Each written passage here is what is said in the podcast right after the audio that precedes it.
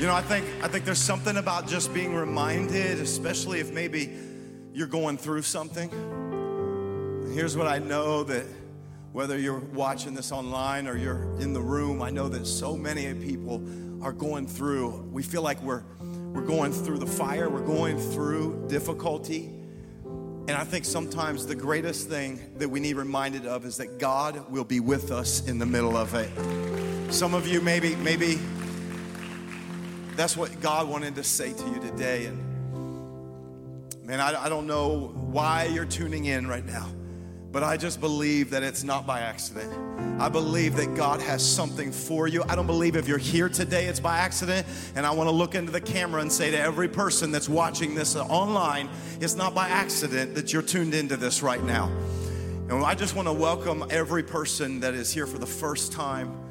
I want to welcome every person that's watching this. Maybe you're going to watch us some other time, maybe two years from now when it's recorded on YouTube. But God has something for you today. How many of you came today knowing that God has something for you? Come on, how many of you showed up with an expectant heart saying, God, I need something? Listen, you need to know in this church that we, we don't just gather like this because we have to, we gather like this because we need it.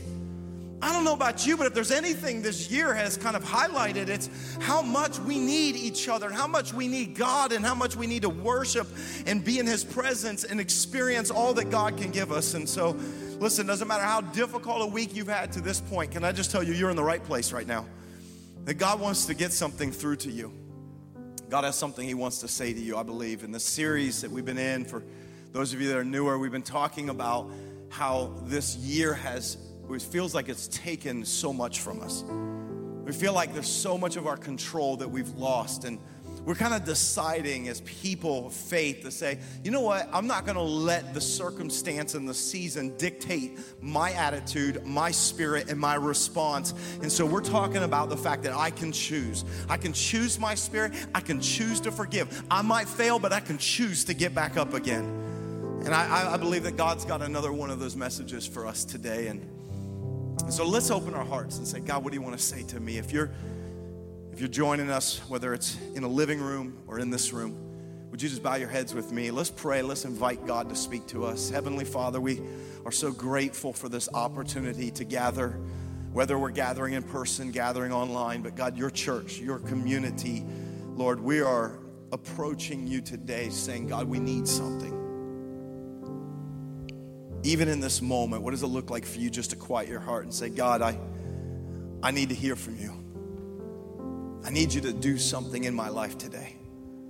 Father, I pray for every person that right now needs a word from you.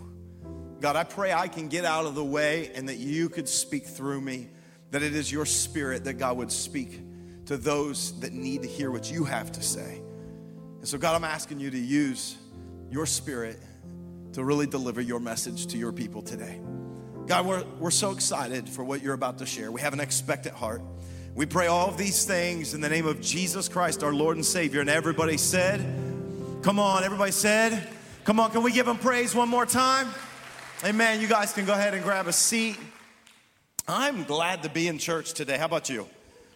Mm. Okay, all right, I get it. You're done clapping, you're done being all excited. Oh, the band's, I'll just sit and relax and chill. I need you to engage now because God's got a word for you. God's got a message for you today. You got to have an expectant heart. God, what do you have for me today? I don't know about you, but I kind of feel like in the, the temperature of kind of our climate, our culture, the temperature, I'm not talking about the outside air temperature, I'm just talking about in our culture, is kind of starting to heat up. Have you noticed that? This whole year, and now as we move into a political mess, I'm sorry, a political race. Um, Sorry, that was just me projecting what it feels like, okay? But I, feel like there, there's a lot of pressure. I don't know if you feel it, but I feel like there's a lot of pressure. A lot of people are thinking that this is gonna determine the future and this is gonna, something doesn't change. We feel a lot of pressure. I think there's something about pressure that we need to think about. When, when we're under pressure, when you're under pressure, can I ask this question? How do you respond? Are you the kind of person under pressure that, like, you're the kind of person that rises to the challenge. When pressure comes, you're at your best. That's awesome if you're that person. Or are you the kind of person under pressure you crack?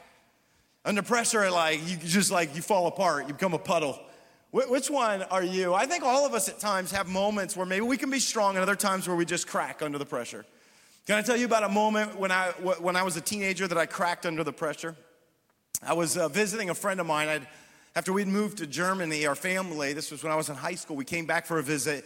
And, uh, and I got invited by one of my friends to go to a skate uh, competition. It was uh, skating, skateboard, okay?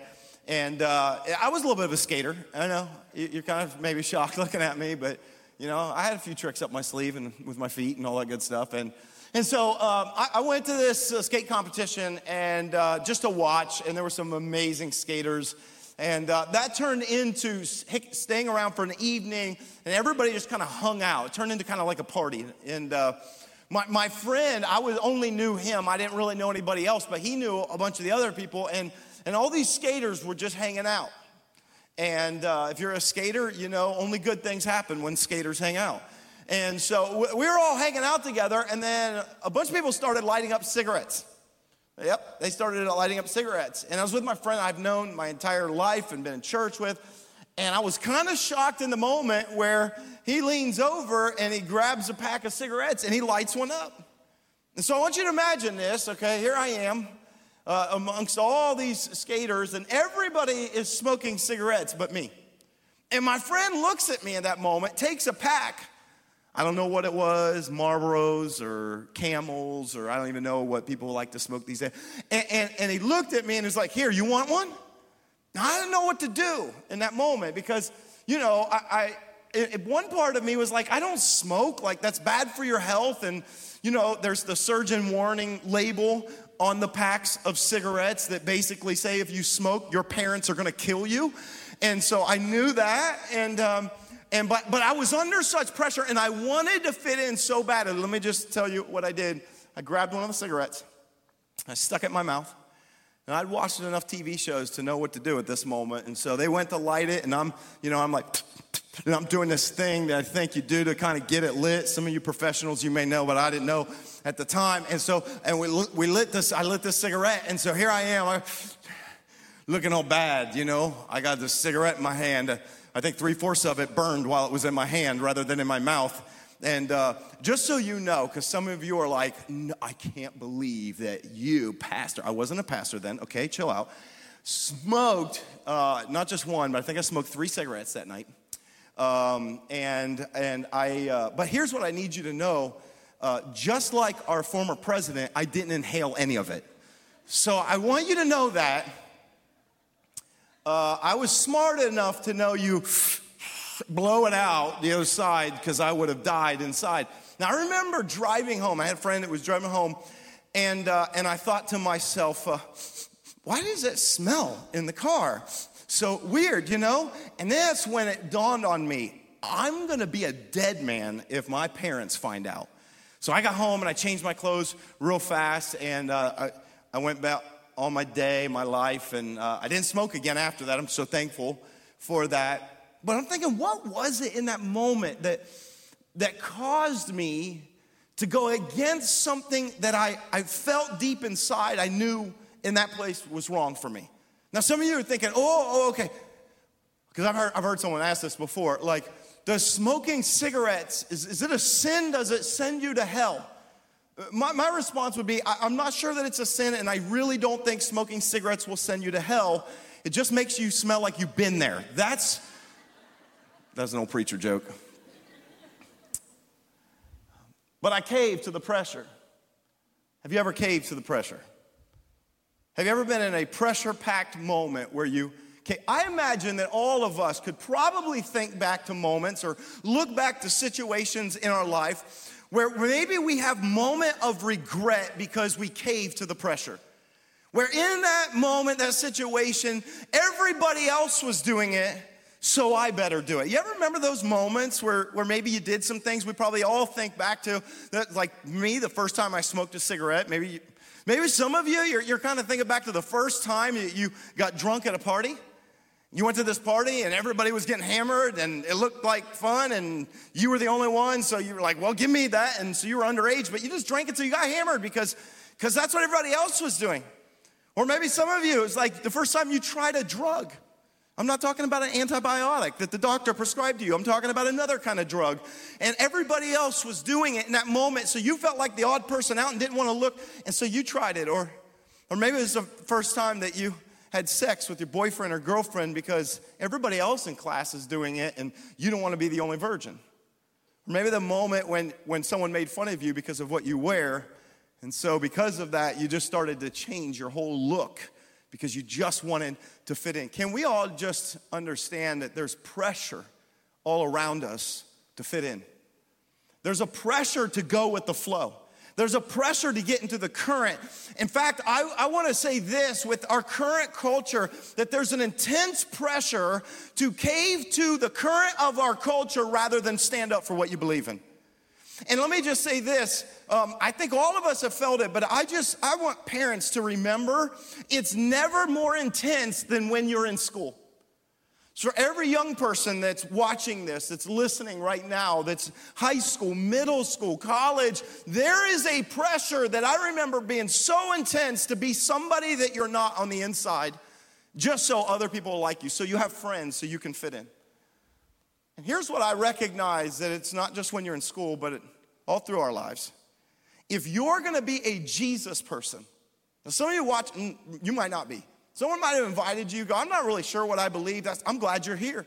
But for those of us that are in this community that say, I'm a Jesus follower, can I just tell you what life is gonna be like? You should feel this tension. There's a tension because we live in a culture that, let's be honest, is looking a lot uh, less like Jesus every day. And yet I have a desire in me to look more like Jesus every day, don't you? I want to become more like him. When I see him and the way he lived in his life and talked, I want to, that's what I want to model my life after. But can I just tell you, living in a godless culture like this, it's going to put some pressure on you. That at some point, you're going to have to make a decision as to what you stand for. I want to talk about that choice today because we feel it. We feel it. What, what are you going to stand for in your life? In fact, if you got your Bible with you, I would love for you to open it up with me. Or if you use an electronic device, that's fine. If you're watching this at home on your electronic device, you might need your paper Bible. I would love for, I think, I think there's something about actually engaging in the Bible if you don't do it all week long, at least do it on Sunday. Let this be a moment where you read the words with me. I, I want us to, to go to the book of Daniel. It's found in the Old Testament. Daniel chapter 3, that's where I'll be. I'll give you a, ch- a chance to, to find it. But let me give you a little bit of the backstory. I always think the story matters. Whether you've been around church or haven't been around church, you need the story. Daniel was a young Jewish man who, at the time, lived in a really uh, turbulent time in Israel. Because the nation of Babylon, this massive empire, had basically come in and conquered the Israelites for their land. And, and, and so the Babylonians came in and wiped out Jerusalem and when they did that, here's what the king of Babylon did. Now, he was a little bit different than others. King Nebuchadnezzar, that was his name. He loved to take people from the lands that he would conquer. If he would, he would look for the brightest, he would look for the sharpest, he would look for the kind of young, impressionable, but maybe just intelligent and wealthy, affluent. And he would take, and he wouldn't kill them, he would take them captive back to Babylon. And then when he would take them to Babylon, he would put them into his school. He, he loved to do this. He was into diversity. And so he would take and he would bring in these uh, different uh, people and he would train them for years. For years and years, he would train all of these people so they would think like him. They would know the language of Babylon, and then he would put them into his service. He loved the diversity. And so that's what happened with Daniel. Daniel was sharp, he was bright, he was, and so they spotted that and they took Daniel and three of his friends. In fact, we're gonna look at a story of his three friends. Their names were Shadrach, Meshach, and Abednego. I know no one names their kids any of those names before, but you will after you hear about them. And so in this, uh, these three and Daniel, they get kind of put into this classes and, and, and they're kind of basically supposed to operate like Babylonians. And so they actually begin to work for the king and they, they move really up because they're, they're just well respected. And, and so we find ourselves in Daniel chapter 3. The king, he has this idea one day. He says, You know, I think I'd like to, I'd like to build a statue. You know, I mean, Michael Jordan has a statue, and uh, Kobe certainly has a statue. LeBron, He might get a statue. We'll see. Uh, I'm, not, I'm not trying to start anything. But uh, he wanted a statue. And so here's what he did. In Daniel chapter 3, it says that the king had built this golden image.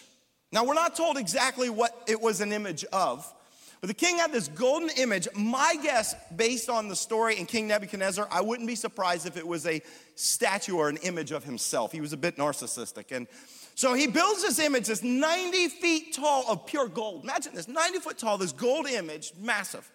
And he had it set up. Imagine everybody watching him just wheel this thing out, right? And he sets it up on this plain, and, and the king gives this order, this edict. He issues a statement about something with this image. Uh, let, let me read to you what, what the king issued. Here's what he said in Daniel 3, verse 4. It says, Then the herald loudly proclaimed, the king has a herald, he proclaims this. Nations and peoples of every language, doesn't matter where you're from, what you believe, this is for everybody. This is what you are commanded to do. As soon as you hear the sound of the horn, flute, zither, does anybody wonder what a zither is? You have to look that one up. Lyre, harp, pipe, and all kinds of music, you must fall down and worship the image of gold that King Nebuchadnezzar has set up. Whoever does not fall down and what? Everybody say that word. And come on, say it. You can do it. Get, make sure everybody online can hear you. Does not fall down and and worship will immediately be thrown into a blazing furnace. So imagine this: the king he he orders that when the band starts to play, as soon as you hear the music, that's your cue. Every person, I don't care where you're from, I don't care if you are from a distant land, if you were born in Babylon, every single person, here's what he said I want you to bow down and worship the image that I've set up. That's what he said. When you hear the music, why did he first start with music? Have you ever noticed, and this is what I believe, that music and worship are eternally linked? Some of you may have come to church and you wonder, you're like, hey, maybe the first time you walked into church and you're like, why, why do you guys do this music stuff? Well, I've never even heard these songs. They're not on the radio. Why do you guys sing these songs? Why does everybody sing? It's because we've discovered that music and your worship are eternally linked. There's something about music. How many of you love music? Raise your hand if you love music. Okay. I, haven't found a lot, found a lot of people that don't love music, but here, here's what I found. We need to recognize something this, and that is that everything we worship has a soundtrack. Everything you worship, you need to recognize this, has a soundtrack. There's some kind of cue to worship whatever it is that we can worship. We can worship a lot of different things.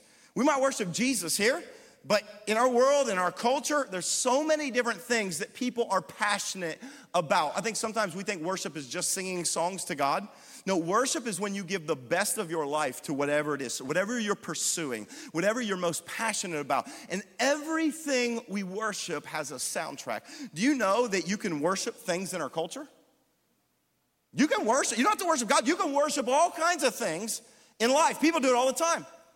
And in our world, there is a soundtrack for everything we worship. Now you don't you don't really believe me. You're kind of going, what do you mean? There's a soundtrack. And I thought, let, let me. I wanted to kind of help you understand some of the things that we can worship. And so uh, I went ahead and just prepared uh, some some friends to come out here. Can I get Can I get some help from? Uh, Pastor Trey and Tucker. I got some musicians who could help us out. Come on, put your hands together for them.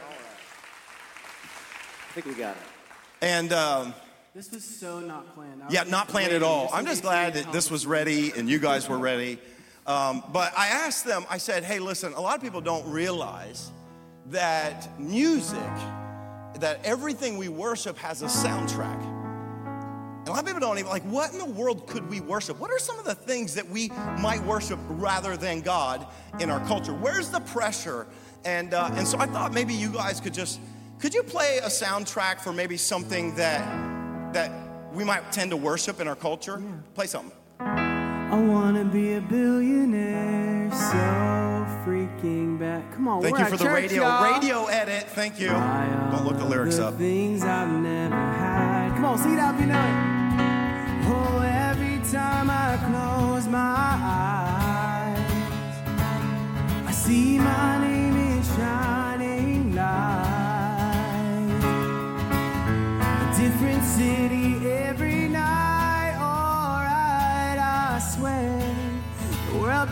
Prepare for when I'm a billionaire. Yeah, come on, give it up for them. How many of you knew that song? Raise your hand. Okay, all right. You, you see, in our culture, we can have a tendency to worship money.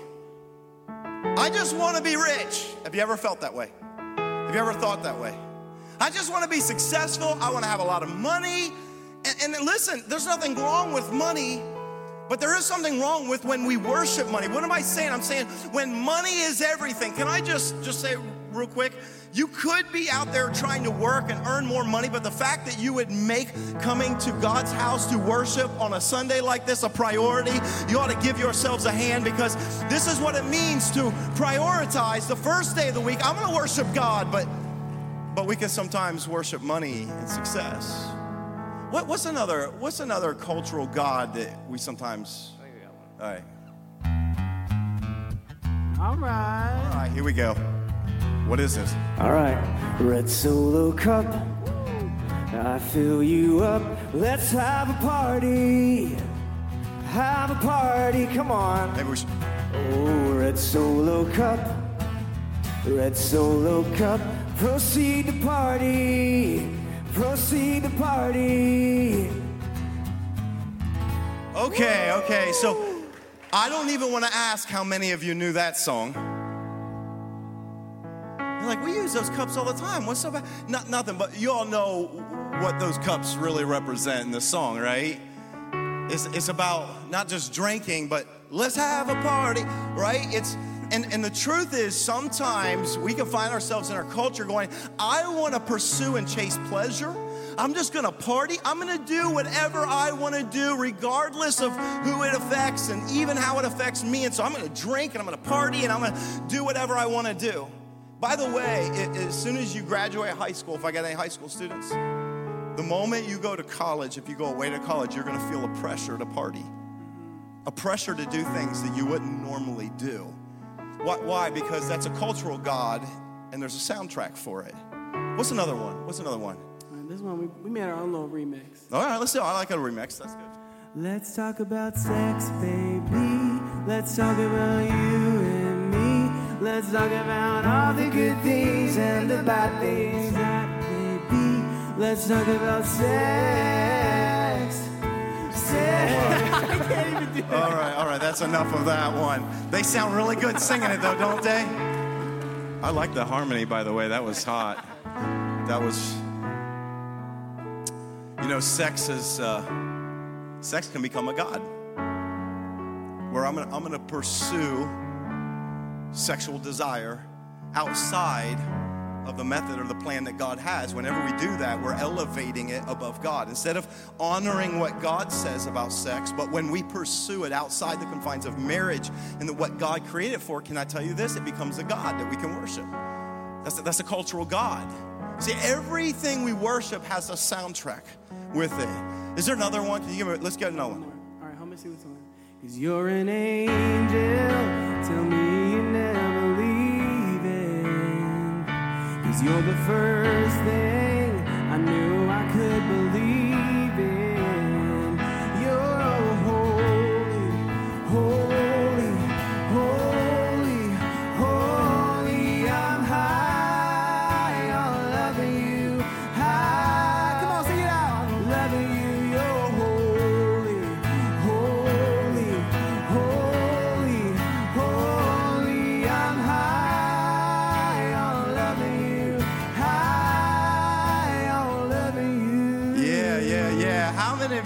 that was a worship song? Oh, we're singing holy to God. Oh, no, that's not a worship song. That's a song talking about how I am you as a person. Can I just tell you, I've seen this over and over that relationships, that the one you're dating, this, this person can become a God. I've seen this more often than I can imagine, where it's like, I, I follow Jesus and Jesus is the one I love. Oh, she looks fine. Oh, you wanna go out? And the next thing you know, I haven't seen that person in about six months. Why do we do it? Because we prioritize that relationship over Jesus and it becomes a God. You see, You see, everything we worship has a soundtrack. And though these songs are funny and we're just, I just want you to recognize that there's so many different things, that there's pressure in our culture to bow down and worship. But here's the cool thing just the same way that you can sing about funny things and those things, what's really cool is that you can also, just as you begin to focus on Jesus, you can music can also create an atmosphere of worship to the one who deserves it. What does it sound like if we were to give a soundtrack for worshiping God? Come on. And you turn it for good. Come Oh, I think we know this one. turn it for good. Come on, do you know this one? You take what the enemy meant for evil, and you turn it for good. You turn it begin to worship Him right now. You take what the enemy meant for evil, and you turn it for good. You turn it for good. Come on, sing that one more time. Cause you take what the enemy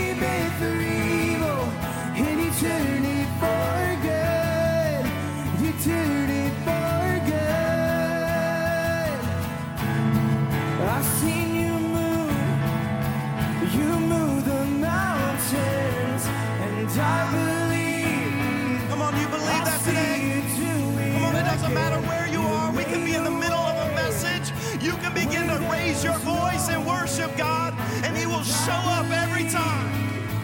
I see you do it again. I see you do it again. Come on, that's some worship. That's the soundtrack I want to come out of my life, not just on Sunday, but every day of the week. Amen? Can you give it up for my accompaniment right here? Thank you, guys. Thank you, guys. Everything we worship, oh, I was moved in that moment. Isn't it amazing how, how we can just be in a moment and, and you're not even expecting it, but when you hear the soundtrack, it takes your heart somewhere. Because what you worship will determine who you follow. I'm not talking about on Sundays, I'm talking about the rest of the week. Because I found sometimes in the church that we get really good at coming in and singing the songs on Sunday, but then living a life of worship that's different every other day. I'm saying, what, who do you worship? What do you worship? Can I just tell you, there is a pressure in our culture to worship all these other things we talked about. And what it's gonna do is it's gonna highlight what's really inside of you. That's what it does. Can I tell you something? You were created to worship. Do you know that the greatest thing that you can give to God is your worship? Did you know that? It's not, it's not your money. Yeah, that's an act of worship. But can I tell you something? God created every bit of wealth that you and I have. Money does not move his heart, it's the sacrifice that moves God's heart as an act of worship. Do you understand what I'm saying? Can, can I tell you, your job, your career, how much money you make, what kind of house you live in, none of those things move God. None of those things have the value that worship does in the kingdom of God. Why? Because it's the most important value in the commo- uh, most important commodity in heaven. Do you know why? It's because it's the only thing that you have that God wants. It's the only thing that you can choose to give God. If you were here week one, we talked about it. God does not require, He does not force us to, but it's the one thing that we can choose to worship God. That's why what and who you worship matters so much to God. Do you know that there is a battle for your worship going on? Do you know that we're in a battle? A battle we don't see, but a battle for what we worship? We're in a battle all the time. You have an enemy, an adversary, the devil. You know what he wants? To, he wants to take you and he wants to convince you to bow and worship something other than Jesus. Jesus was in a battle for his worship. You know, before he started his ministry, Jesus got alone with his father in the wilderness and to prepare, and the devil showed up in that moment. And one of the things that the devil tempted him with, I need you to hear this, because you don't we don't realize it. A lot of times we never even realize how important this is to God. But in Luke chapter 4, it says that the devil took Jesus, took him up, and revealed to him all the kingdoms of the world in a moment in time. He showed him all these different kingdoms, maybe even past, present, and future. I don't know, but he showed him all these kingdoms and he said, I will give you the glory of all these kingdoms and authority over them, the devil said, because they are mine to give anyone I please. He said, I will give it all to you if you will do what? Everybody say it out loud. If you will, if you will worship, it's the same thing that Shadrach, Meshach, and Abednego are dealing with.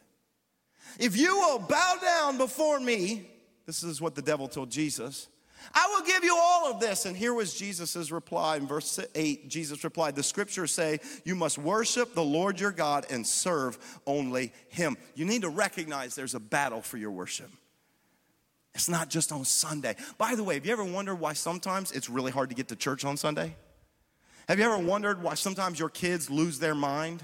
in the morning when you're trying to get to church on Sunday? Have you ever woken up and not felt good on Sunday morning and thought, man, I'd just rather stay home today rather than engage? Can I tell you it's because there's a battle for your worship?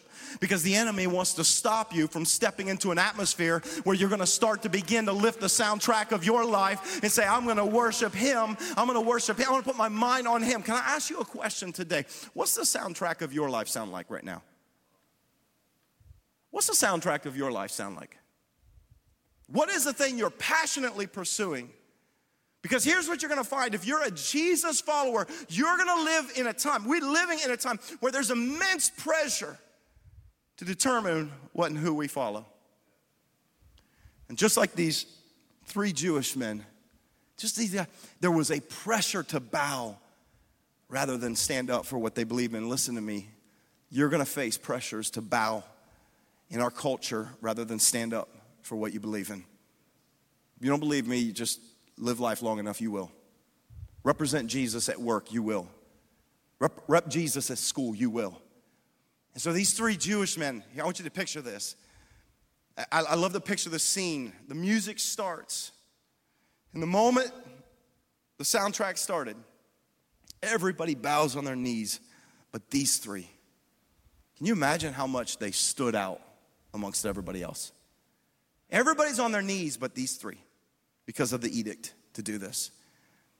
And so, as they're standing, all the rest of the leaders and all the rest of King Nebuchadnezzar's uh, his leaders and his, they they see them and they didn't like them anyways because they were Jews and they thought they had no business doing this because they were from Babylon. So you know what they did? They went to the king and they said, "Hey, there are three young Jewish men, Israelites, that refuse to bow to your image of gold." They went and told on them. And in that moment, here's what the king did the king brought the three before him. And he said, All right, guys, you got one more chance. I'm gonna cue the band. And the moment they start playing, you can get on your knees and worship this image, or you can be thrown into a furnace. That's your option. And I love their response in this moment. Can I read this to you? Verse 16. Daniel 3, verse 16, it says that Shadrach, Meshach, and Abednego replied to him.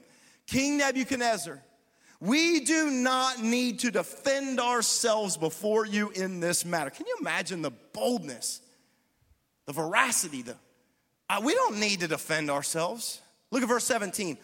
If we are thrown into the blazing furnace, the God we serve is able to deliver us from it, and he will deliver us from your majesty's hand. Man, I love what they said. Can we not just agree that that is faith?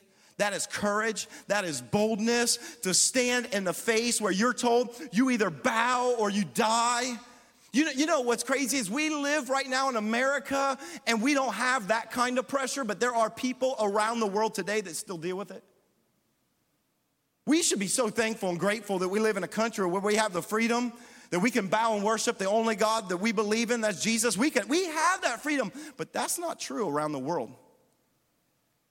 And in this moment, they declare something. If we are thrown into the furnace, if, if, everybody say if, if. Do you know what I discovered about life? Life is full of if moments. These are the kind of moments you didn't see coming. These are the kind of moments that if something doesn't change, something bad's really bad's gonna happen to you. These are the moments of uncertainty. I know all of us experience them. I know we do. We all experience if moments What if the doctor comes back and says, I do have it? What if? They're talking about layoffs at work because of the virus and how it's cut back our sales. What if I'm the one cut? How are we gonna make it? What if? Life is full. What if he does leave? What, what our marriage hasn't been great and he's been talking about walking out or she's been talking about I don't know that I want to. What if they do leave? What if? What if my son keeps going in this direction? I'm worried for his future. What if? What if they make fun of me at school if I actually do kind of just show that I really I'm against this? What if? What if I do stand up for what I believe at work and, and everybody shuns me? And what if everybody now I'm not gonna get a promotion? What if? Here's what I, I know. I know many of you, you're dealing with an if moment right now. We're all going through different situations that are uncertain. Can I just tell you something? In every uncertain moment, you have a choice. You may not get to choose the situation, but you have a choice to make in the situation. That's what we've been talking about. This whole year, I didn't choose this. I didn't choose the virus. I didn't choose the situation that we're in. None of us chose this, but how we respond, that's our choice. And the question I want to ask is how are you responding? How do you respond to pressure? How do you respond to these if moments? Because I think we have a choice. And and the most clear choice that we often have is I'm going to respond out of fear or I'm going to respond out of faith. You see, I think it's easy to say you have faith when life is good. It's really hard to live out your faith when you have an if moment. Like, if this doesn't change, we're in trouble. If we don't find a job, we aren't gonna keep this house. It's real easy to say. I, I think for some of us, faith is a belief system well, I believe in this God and I believe in this Jesus, or I don't believe in this God. It's a no, it's deeper than that. Faith should inform your choice. And a lot of, t- of us might be caving out of fear. When I grabbed that cigarette, I responded out of fear, not faith in that moment. I thought if I don't smoke, they won't like me. If I don't do what everybody else is doing, they won't accept me. That was fear speaking. Fear, by the way, is always leans towards self preservation. In this moment, you got three guys who are standing up and they're holding their ground. I refuse to bow. Fear would say, okay, get on your knees and pretend, but don't really worship the image. How many of you know that's what you would do? Like, so I'm getting down and I'm just gonna pretend, but I really worship you, God. I don't worship. That's, that's fear. Faith is when you respond saying, even in my if, God is able. Did you pick that up? Because that's what they said. Verse 17, they said, If we are thrown into the blazing furnace, we want you to know that our God is able to deliver us. See, faith, real faith says, in my if moments, God is. I know I got an if moment, but God is, listen, if I do have cancer, here's what I know God is able to heal me of this cancer. That's faith speaking in that moment.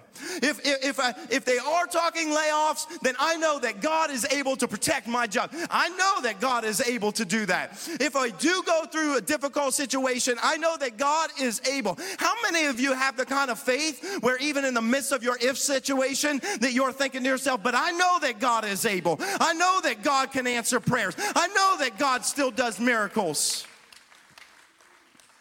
See, faith shouldn't just be a box you check to say, This is my religious belief system.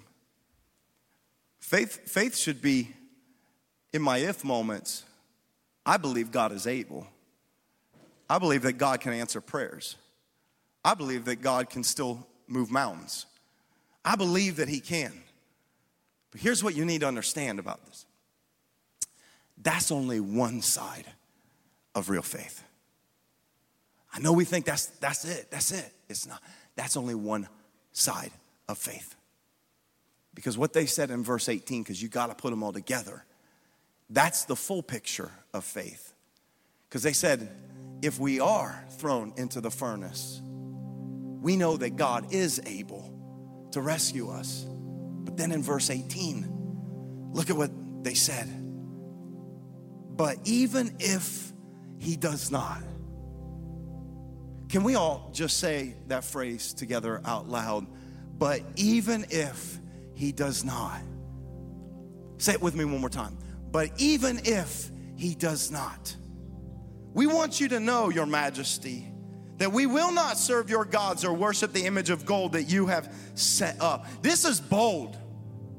This is dangerous. And oh, by the way, this is real faith. Some of you need to hear this because what you have, just to be honest, because there's a lot of us that grow up with a Sunday school faith. Do you know what I mean by a Sunday school faith? I'm like we were told when we're young that if you have a prayer request, that God is able to answer, because I believe that. And so we just say, oh, well, then God, and that's why I think there's something Jesus says about childlike faith. It's that faith that just says, I'm bold enough to believe that God is able to change my situation. That's great, but then you're gonna grow up and then you're gonna walk through some situations where you're praying, Dear God, would you step in and do something? We have a deadline. And then He doesn't. Maybe no one's ever told you this part of faith. But real faith, this is this is we're talking about real faith. If we're thrown into the furnace, I know God is able to rescue us. But even if He does not do what I want, even if I don't get the outcome that I desire, can I just tell you, I'm not gonna bow down to anyone but Him. I'm not going to believe in anyone but Him because I believe that God is so good that even with my death, God would still do something good in my situation. It might not look like it for me. This is real faith, guys. Maybe you didn't want to hear about this, but this is, this is what faith looks like. Can I, can I give you this truth today? Real faith is not based on God's ability, but His sovereignty. Maybe you need to write that down and you're going to need to pray about that this week. Real faith is not based on God's ability. I know you can. I understand that. But his sovereignty, yeah, but what if he decides not to? What if it is cancer? What if it is? Here's real faith. What if I have cancer? Well, then I know that God is able to heal me of it. But even if he does not, I still trust him. You got to have the whole thing. What if there's layoffs? Well, I know God is able to protect my job. But even if He does not, I know that God is my provider and He will bring provision from someplace. What, what if we lose our house? Well, I know God is able to to change our situation. But even if He doesn't, God is my shelter. And He said that I will never leave you and I will make sure. He said, Listen, I will provide the most basic things if you will put Him first. This is about worship, guys. It's about worship.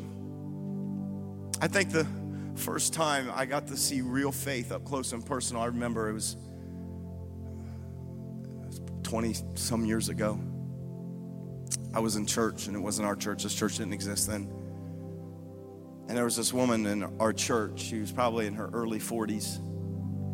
And uh, she had cancer. And we were in a smaller church, probably about 150 people or so. And so everybody kind of knew. And, and we gathered to pray for her numerous times. And uh, she went did chemo and all of these things. And uh, it seemed like God wasn't going to heal her. And we believed. We just believed God was going to heal her. And i never forget this one particular Sunday, she asked if she could share something. And um, this, this, this woman, she shared her testimony. Here she was at the end of this battle. I mean, she had a daughter.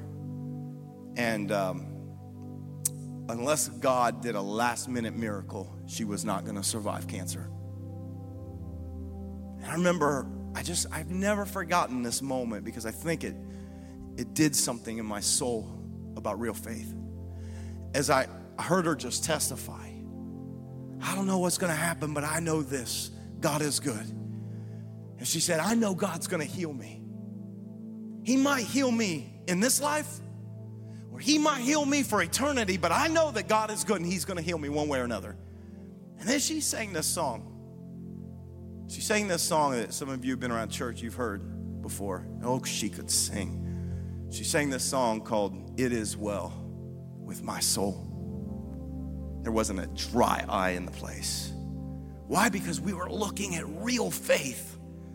Someone who had the courage in the middle of the fire to say, I know God could get me out of this, and I know He could, but even if He does not, I still will worship Him and Him alone. He is still good to me, He's still loving to me, even if.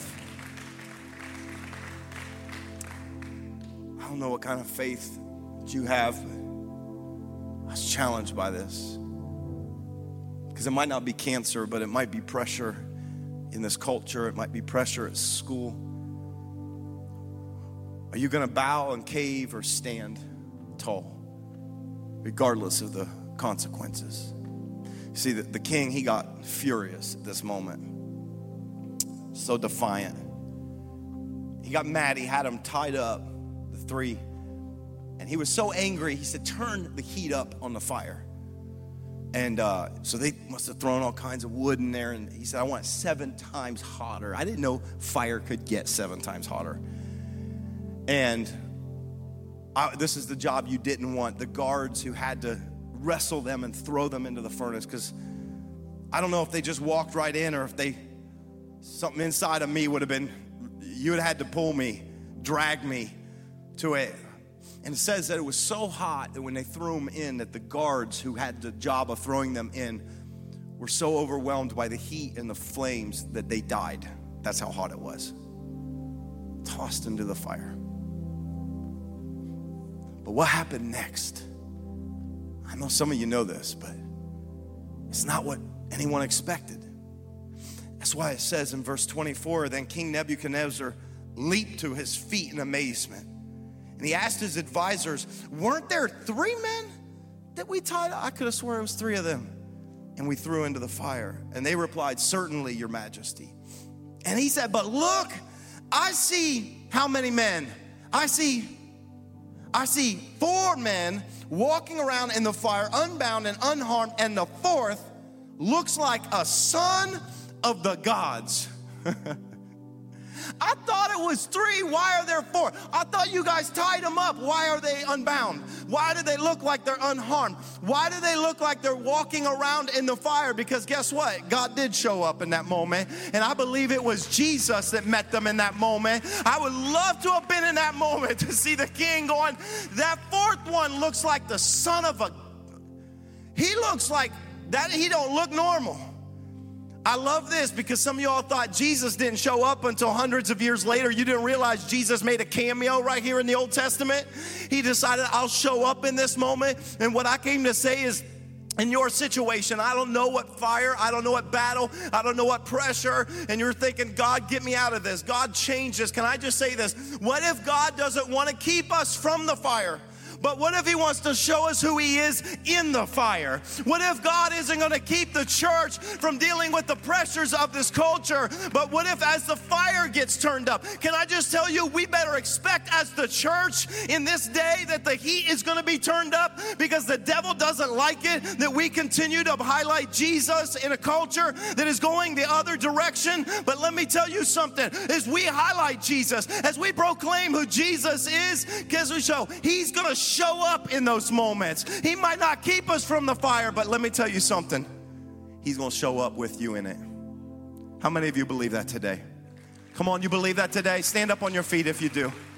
Stand up on your feet if you believe that today because I I just sense that I don't know what situations are represented here. But I just believe that God wanted to somehow just meet with us and remind us that I'm going to walk with you. I'll walk with you. You're in the storm, I'll come walking out to you. You're thrown into the fire, I'll show up with you. And it might hurt, it might burn a little bit, but I promise you this I will be with you in it. Because faith is a choice. Some of you thought faith was a feeling. I just, I don't know why. Sometimes I don't feel it. Faith isn't a feeling, it's a choice. And I wonder if there's some of you here today, some of you watching, maybe it's time to make a choice and choose faith, to choose Him. He's the only one worthy of our worship. Come on, let's pray right now. Father, I just, I, I really sense, God, that there's there's someone right now that needs to respond to you by faith. I believe there's someone right now that God, you are pressing upon their heart. Some of you that are right now in this moment, that God is leaning into you. That's His presence, His Spirit. He's showing up right now. Faith is a choice. And the first choice that we can make is to say yes to Jesus. Can I ask you, when did you say yes to Jesus? I'm not talking about there was a time when I was little or there was a time when someone said, if you don't want to go to hell, pray this prayer. That's not what I'm talking. I'm not talking about that. I'm asking, when was there a time where you said, Jesus, you are my Lord and Savior and no other? I'm not going to pursue all these other things, but I'm going to follow you. If that's you today and you're saying, I want to make that decision today, I want to surrender my life to Jesus, would you pray this prayer with me right now?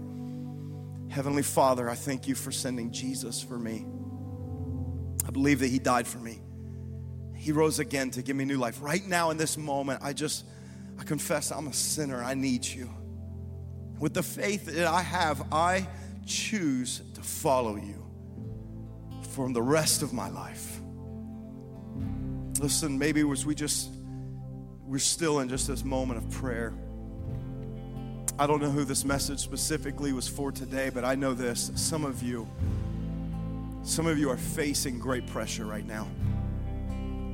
Listen, just would you just in this moment of, of worship, if you're facing a situation, a hardship, and great pressure, would you just be bold enough to lift your hand up and hold it up right now? You're under, you're under pressure, you feel it. Would you just hold your hand up? You're facing something, there's hands everywhere. I want to pray, and as I pray, I just believe that God wants to reveal Himself to you If you're bold enough to say, That's me, I'm going through something, I'm in the middle of something, I'm facing something, God wants to reveal Himself to you today. God wants to show up in your life today. Father, I pray right now for every single person, God, that's in this moment of saying, I, I don't know what to do, but I pray, God, a boldness of faith. I pray, God, a boldness of faith and courage to come over them. Father, I pray that you would just Lord, every battle that is represented here, that God, you would show up, that God, you would give a measure of courage, that you would give a measure, God, of your presence, that God, even in the storm and even in the fire, that God, we would know that we can face anything because you are with us. You're with us. Come on, He's there. He's with you. He's with you. Come on, let's lift our hands to Him today.